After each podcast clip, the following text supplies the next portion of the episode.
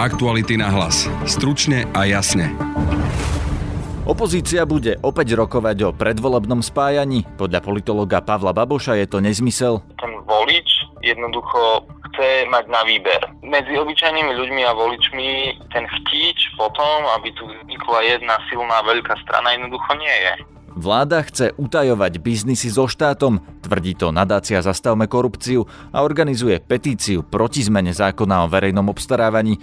Proti tomuto zákonu sa postavila aj prezidentka Zuzana Čaputová. Budete počuť jej hovorcu Martina Strižinca. Podľa názoru pani prezidentky by schválená novela vo viacerých oblastiach obmedzila súťaž vo verejnom obstarávaní a takisto by znížila mieru jeho transparentnosti aj šéfku nadácie Zastavme korupciu Zuzanu Petkovu. Ja si neviem vysvetliť nejaký racionálny dôvod, pre ktorý toto poslanci vlastne do zákona presadili, ako ten, že sa obávajú verejnej kontroly. Zmeny v zákone presadili poslanci Ľubomír Vážny. Ak by si ten návrh prečítali, tak by nemohli tvrdiť takéto hlúposti. Dokonca ja si myslím, že svojim konaním ich môžem nazvať ako nadácia podporme korupciu a Peter Marček, ktorý skrátil úradu pre verejné obstarávanie lehotu na to, aby objavil možné pochybenia. Sa tam po roka, 3 roka eh, hrajú s týmito predloženými návrhmi.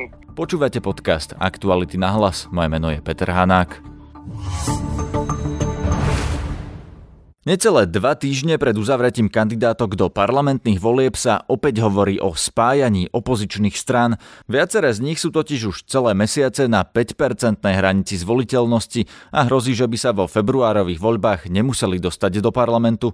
Predseda SAS Richard Sulik, ktorý doteraz vyhlasoval, že jeho strana pôjde do volieb sama, teraz už pripúšťa rokovania o spájaní a hovorí o veľkej koalícii viacerých strán. Lídry strán sa majú stretnúť ešte tento týždeň.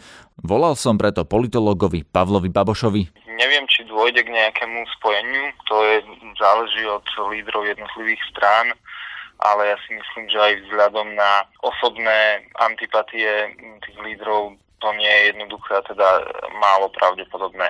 A to, či by malo dôjsť, ten význam vidím jedine vtedy, ak by sa naozaj spojili všetci, ktorí tvrdia, že chcú vymeniť túto vládu a chcú byť alternatívou.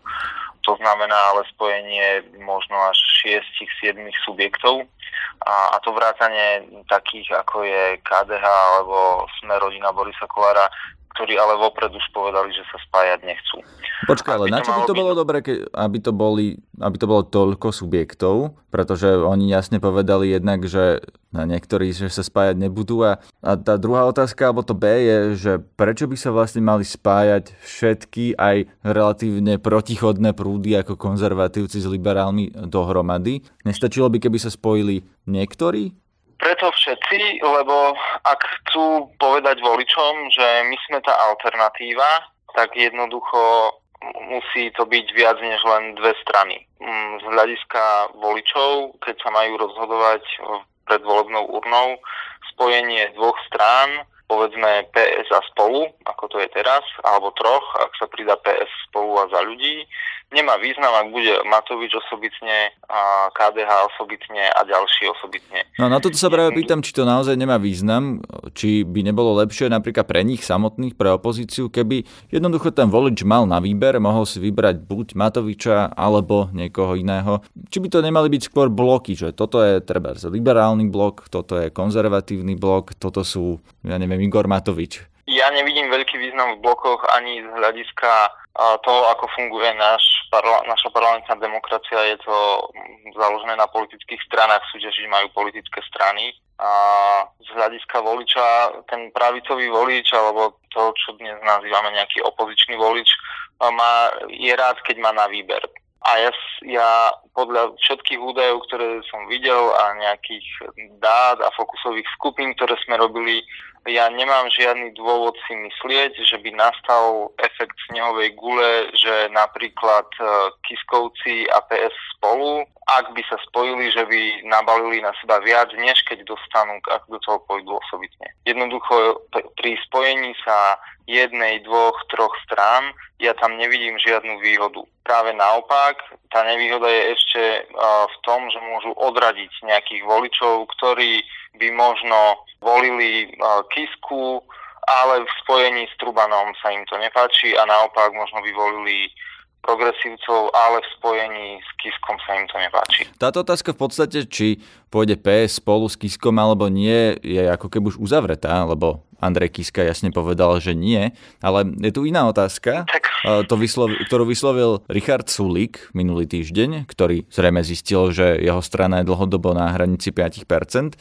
A on sa tiež chce alebo pripúšťa, že by sa s niekým spojil a dáva to určitú aspoň matematickú logiku, aby tie jeho hlasy nepre, neprepadli. Vidíš to ako reálnu možnosť, že by sa Trebar spojil pred voľbami na jednu kandidátku z PS spolu alebo s niektorou ďalšou opozičnou stranou, lebo predsa len SAS si stále do určitej miery hovoria, že sú liberáli? Mm, ja sa neviem vyjadriť k nejakej miere pravdepodobnosti, či sa to stane alebo nie. Akože ja nevidím do tých rokovaní, neviem, čo sú problémy, o ktorých sa bavia, prekažky, ktoré im v tom bránia a, a, a do akej miery sú vôbec ochotní ustupovať uh, si navzájom.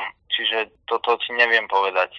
Ale celý čas, čo sa snažím povedať, je, že ten volič jednoducho chce mať na výber. Tak ako sme sa bavili o tom, že áno, je tu nejaká opozičná strana, ktorá je viac liberálna a nejaká iná opozičná strana, ktorá je možno viac kresťanská a, a možno nejaká, ktorá je viac uh, revolučná, akčná, typu Matovič a to spojenie, a týchto strán je, ja neviem, sedem, keď dobre rátam. To je PS, Spolu, Za ľudí, SAS, Olano, Smerodina. To je šiesta, možno SMK, keď berieme, bude siedma. A ešte máme KDH. A, a KDH 8, OK, alebo bez SMK a z KDH je to 7. Ja hovorím, že ten význam to má vtedy, ak by boli všetci, alebo možno, že všetci bez jednej, lebo vtedy by jasne povedali, že ideme naplno so všetkou vážnosťou proste vymeniť túto vládu a ten, a ten volič jednoducho ako by už nemal na výber a musí si len vybrať dvoch možností. Buď hlasujem za to, že táto vláda bude pokračovať, alebo hlasujem za to, že táto vláda bude vymenená.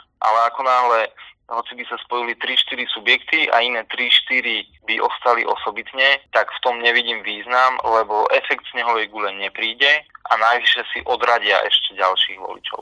Ale teoreticky môžu zachrániť tie menšie strany, ktoré majú okolo 5%, lebo ak to neurobia, ak zostane tých 7-8 subjektov a volič bude mať na výber, môže sa stať, že tú vládu nezostavia jednoducho, pretože dve, tri z tých strán, z toľkého počtu strán zostanú mimo parlamentu. No, to sa stať môže, ale nikto nepovedal, že ak sa spoja, že tým nestratia tiež nejaké hlasy. Napríklad môžeš mať voličov, ktorí by chceli hlasovať, ktorí si vyberajú medzi Kiskom a PS spolu, ale jednoducho ten Sulik im je veľmi nesympatický, napríklad kvôli svojim euroskeptickým postojom. A ak by sa spojili tieto tri strany, tak jednoducho nebude hlasovať ani pre jednu z nich. Vôbec pre tú spojenú koalíciu. Ale si nájde niekoho iného. Možno. Alebo nepôjde voliť. doma. Nie, naozaj, ako z toho, keď sme sa bavili s ľuďmi, však teraz sme tiež chodili nejaké fokusové skupiny robiť po Slovensku, medzi obyčajnými ľuďmi a voličmi nie je jednoduché, akože tá, tá nejaká, ten chtíč potom, aby tu vznikla jedna silná veľká strana, jednoducho nie je. To, čo tí ľudia chcú od tých opozičných stran je, nech sa naučia spolu rozprávať, nech, nech na seba neútočia samozrejme a nech sa naučia spolupracovať po voľbách. Ale nikto proste nechce, aby sa spájali. Čiže ja naozaj nechápam, že odkiaľ pramení taká utkvelá predstava nejakej bratislavskej bubliny po, po veľkej, jednej veľkej strane alebo jednom veľkom bloku, lebo proste v tej populácii to nie je. Aktuality na hlas. Stručne a jasne. Pri mikrofóne mám teraz Zuzanu Petkovú z nadácie Zastavme korupciu. Vítaj. Dobrý deň. Obvykle sa rozprávame o kauzách Mariana Kočnera, ale dnes to bude inak. Dnes sa budeme rozprávať o tom, čo nám vlastne vláda chce utajiť. Lebo som zachytil, že robíte petíciu proti návrhu zákona o verejnom obstarávaní, pretože vláda navrhuje, aby boli niektoré štátne zákazky utajené No je to v podstate tak, že vláda, konkrétne Úrad pre verejné obstarávanie, posunuli do parlamentu novelu zákona, ktorá mala zefektívniť nakupovanie štátu. Táto novela bola v poriadku, ale keď prišla do parlamentu, tak bez toho, aby sa o tom diskutovalo, tak poslanci Lubomír Vážny, ktorý je zo Smeru, a Marček, ktorý je nezaradený, do nej prepašovali pozmenujúce zákony, ktoré umožnia utajiť akýkoľvek akýkoľvek nákup, o ktorom rozhodne vláda, že utajený byť má.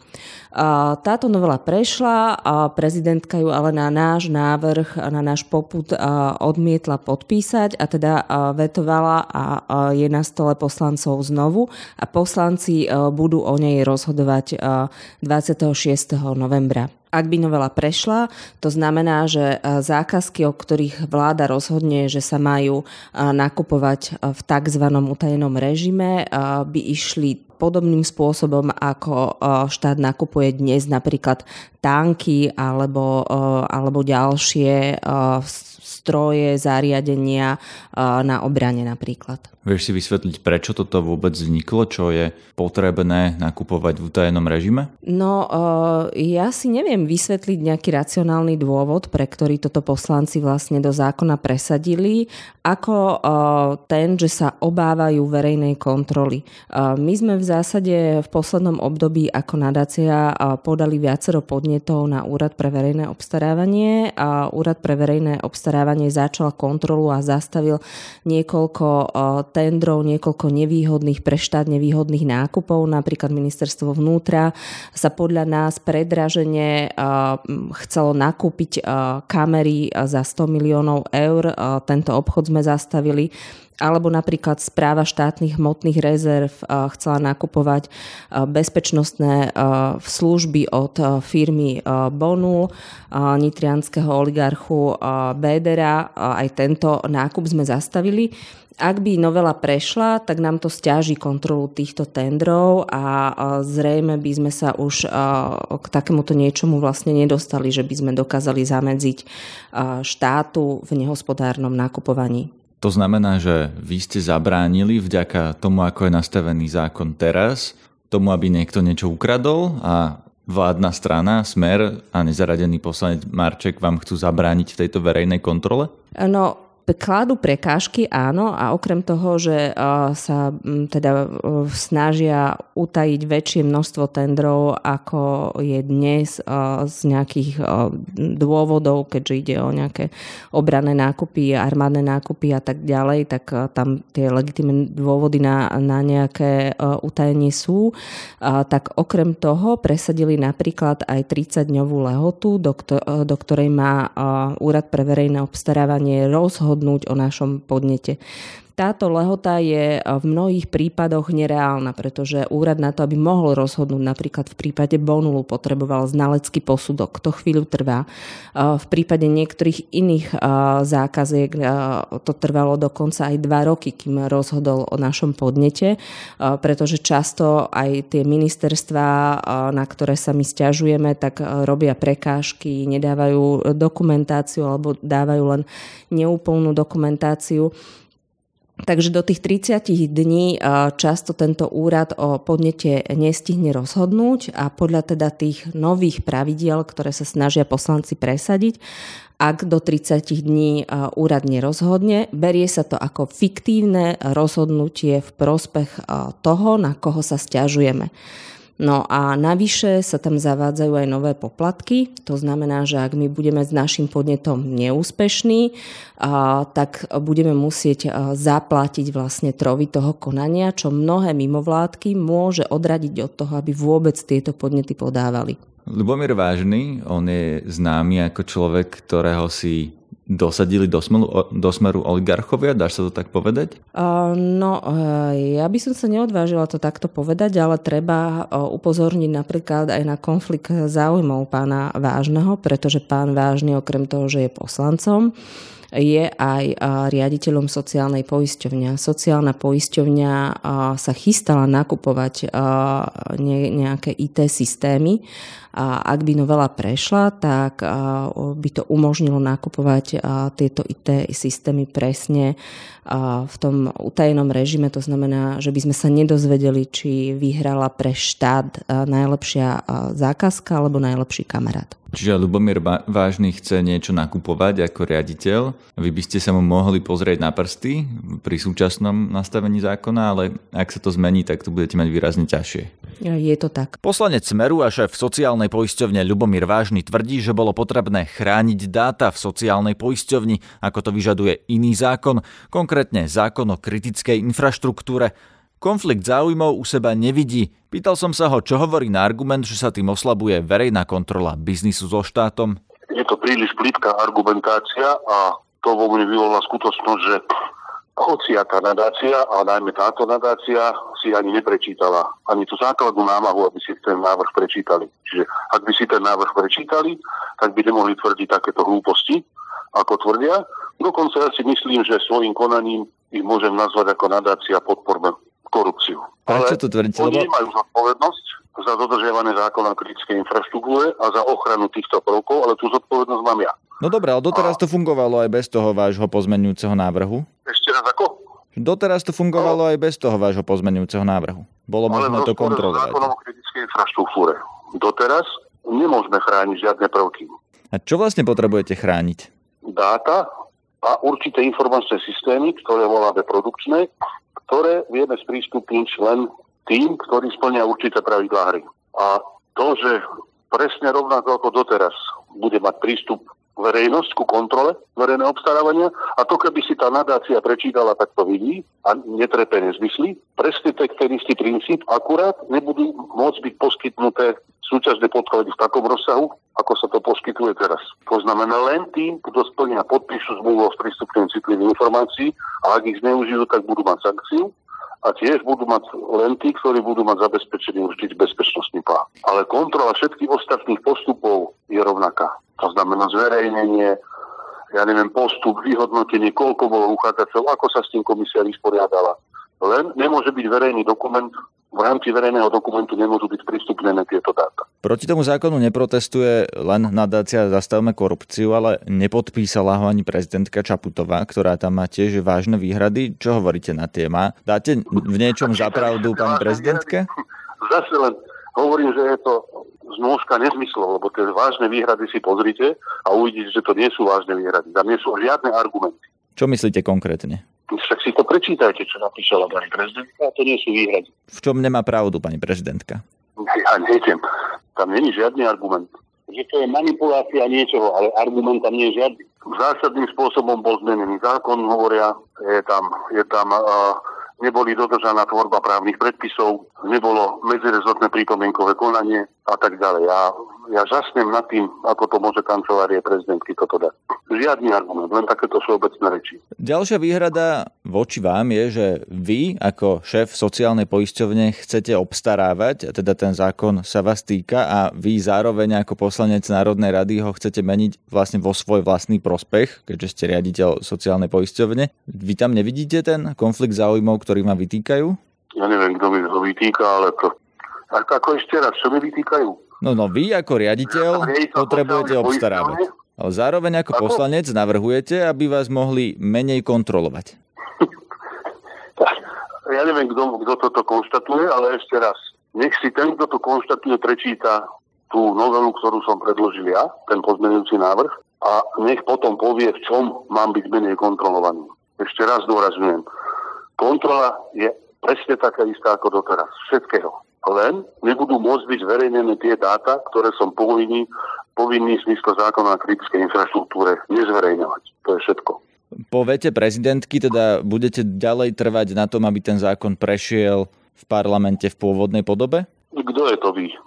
Ja ako osoba, ako poslanec? Ako poslanec, poslanecký klub Smeru, veď vy zrejme viete, či máte podporu vo svojom poslaneckom klube v koalícii. Neviem. Ja ten môj som predložil, ja budem hlasovať za to, aby tam ostal. A nehovorili ste o tom na klube alebo v koalícii, že či teda v druhom, pri druhom pokuse o schválenie toho zákona budete hlasovať rovnako? Ešte je to predčasné. Všimli ste si tú petíciu tých ľudí, ktorí sa podpisujú proti tomu zákonu? Evidujem niečo také, ale ani neviem, čo to je. Čo to je internetová petícia? To je to petícia občanov, ktorí sa podpisujú, aj keď je to teda na internete. No, ja sa ich opýtam, či vedia, čo podpísali. To je prvá vec. A druhá vec, internetová petícia nechce nič bagatelizovať, ale to... Čo? No, no, nemám zo zákona takú vierohodnosť, ako, ako je normálna petícia podpísaná. Aké argumenty má prezidentka na vrátenie tohto zákona, odpovedá jej hovorca Martin Strižnec. Dôvody, prečo sa pani prezidentka rozhodla vrátiť novelu zákona o verejnom obstarávaní na rokovanie Národnej rady, sú pomerne jednoznačné. Podľa názoru pani prezidentky by schválená novela vo viacerých oblastiach obmedzila súťaž vo verejnom obstarávaní a takisto by znížila mieru jeho transparentnosti. Pani prezidentka sa tak v zásade stotožnila, respektíve súhlasila s výhradami Úradu pre verejné obstarávanie a takisto aj s pripomienkami odbornej verejnosti, ktoré boli adresované k tejto téme. Volal som aj ďalšiemu poslancovi, nezaradenému Petrovi Marčekovi, ktorý bol zvolený za hnutie Sme rodina, ale hlasuje s vládnou koalíciou. Ten presadil, že Úrad pre verejné obstarávanie bude mať na kontrolu iba 30-dňovú lehotu a ak v tomto čase nenájde pochybenie, podnet zamietne niekedy tie veci, tie výberové konania tak sú tak posunuté, že sa ani po roka aj 3 čtvrte roka vôbec e, nedostanú na schválenie alebo sa zle schvália, tak preto som navrhol, že nech je tam tá doba 30 dní a ja si za, tom, za tým stojím. A vôbec som, tak by som mohol takisto upozorňovať, e, upodozrievať šéfa UVO alebo ľudí na UV, ktorí sa tam po roka, 3 čtvrte roka e, hrajú s, e, s týmito s týmito predloženými návrhmi. A Samozrejme, 30 dní je tiež krátka doba, ale prečo nepracovať prúžne, že je to úrad, ktorý má kopu zamestnancov, kopu ľudí a môžu robiť promptne. No ale problém je potom v tom, že ak oni to za tých 30 dní nestihnú a tie verejné obstarávania, niektoré viete, to je komplikované, keď je tam nejaká problematická firma niekde, čo ja viem, z Cypru alebo z daňového reaktora sa nedá vypátrať, e, že je to techno, technicky napríklad náročné zistiť, že či to, čo obstarávate, má takú hodnotu alebo nemá takú hodnotu.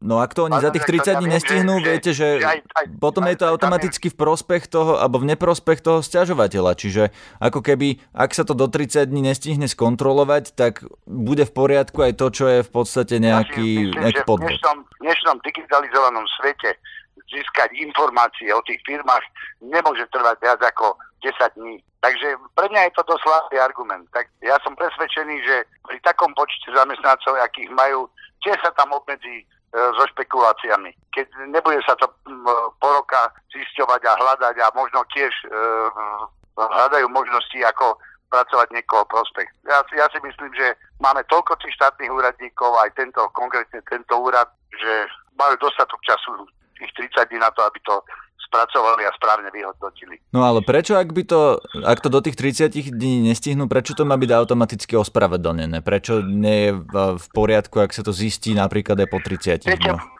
To, to už sú také otázky, ktoré ja si ťažko zodpoviem. Prečo? No tak nech, nech No, pozrite sa, teraz príde na to, že či sa to schváli alebo neschváli, neschváli opätovne. Možno, že to už vôbec neprejde. Už je koniec, koniec volebného obdobia a Eh, keď to Maďari nezahlasujú a podobne, tak to vôbec nemusí prejsť. Takže ja už sa tým ani ďalej nemením zaoberať. Uvidíme, ako to poslanci schvália alebo neschvália. No pýtam sa na to preto, viete, že vy tým oslabujete verejnú kontrolu štátnych inštitúcií. Ja som vám svoj názor na to povedal. Ja si nemyslím, že oslabujem. Myslím si, že eh, čas je dostatočný. To je na dnes všetko, počúvajte aj ďalšie naše podcasty. Nájdete nás aj na facebookovej stránke podcasty Aktuality.sk a na webe Aktuality.sk lomka podcasty. Zdraví vás Peter Hanák. Aktuality na hlas. Stručne a jasne.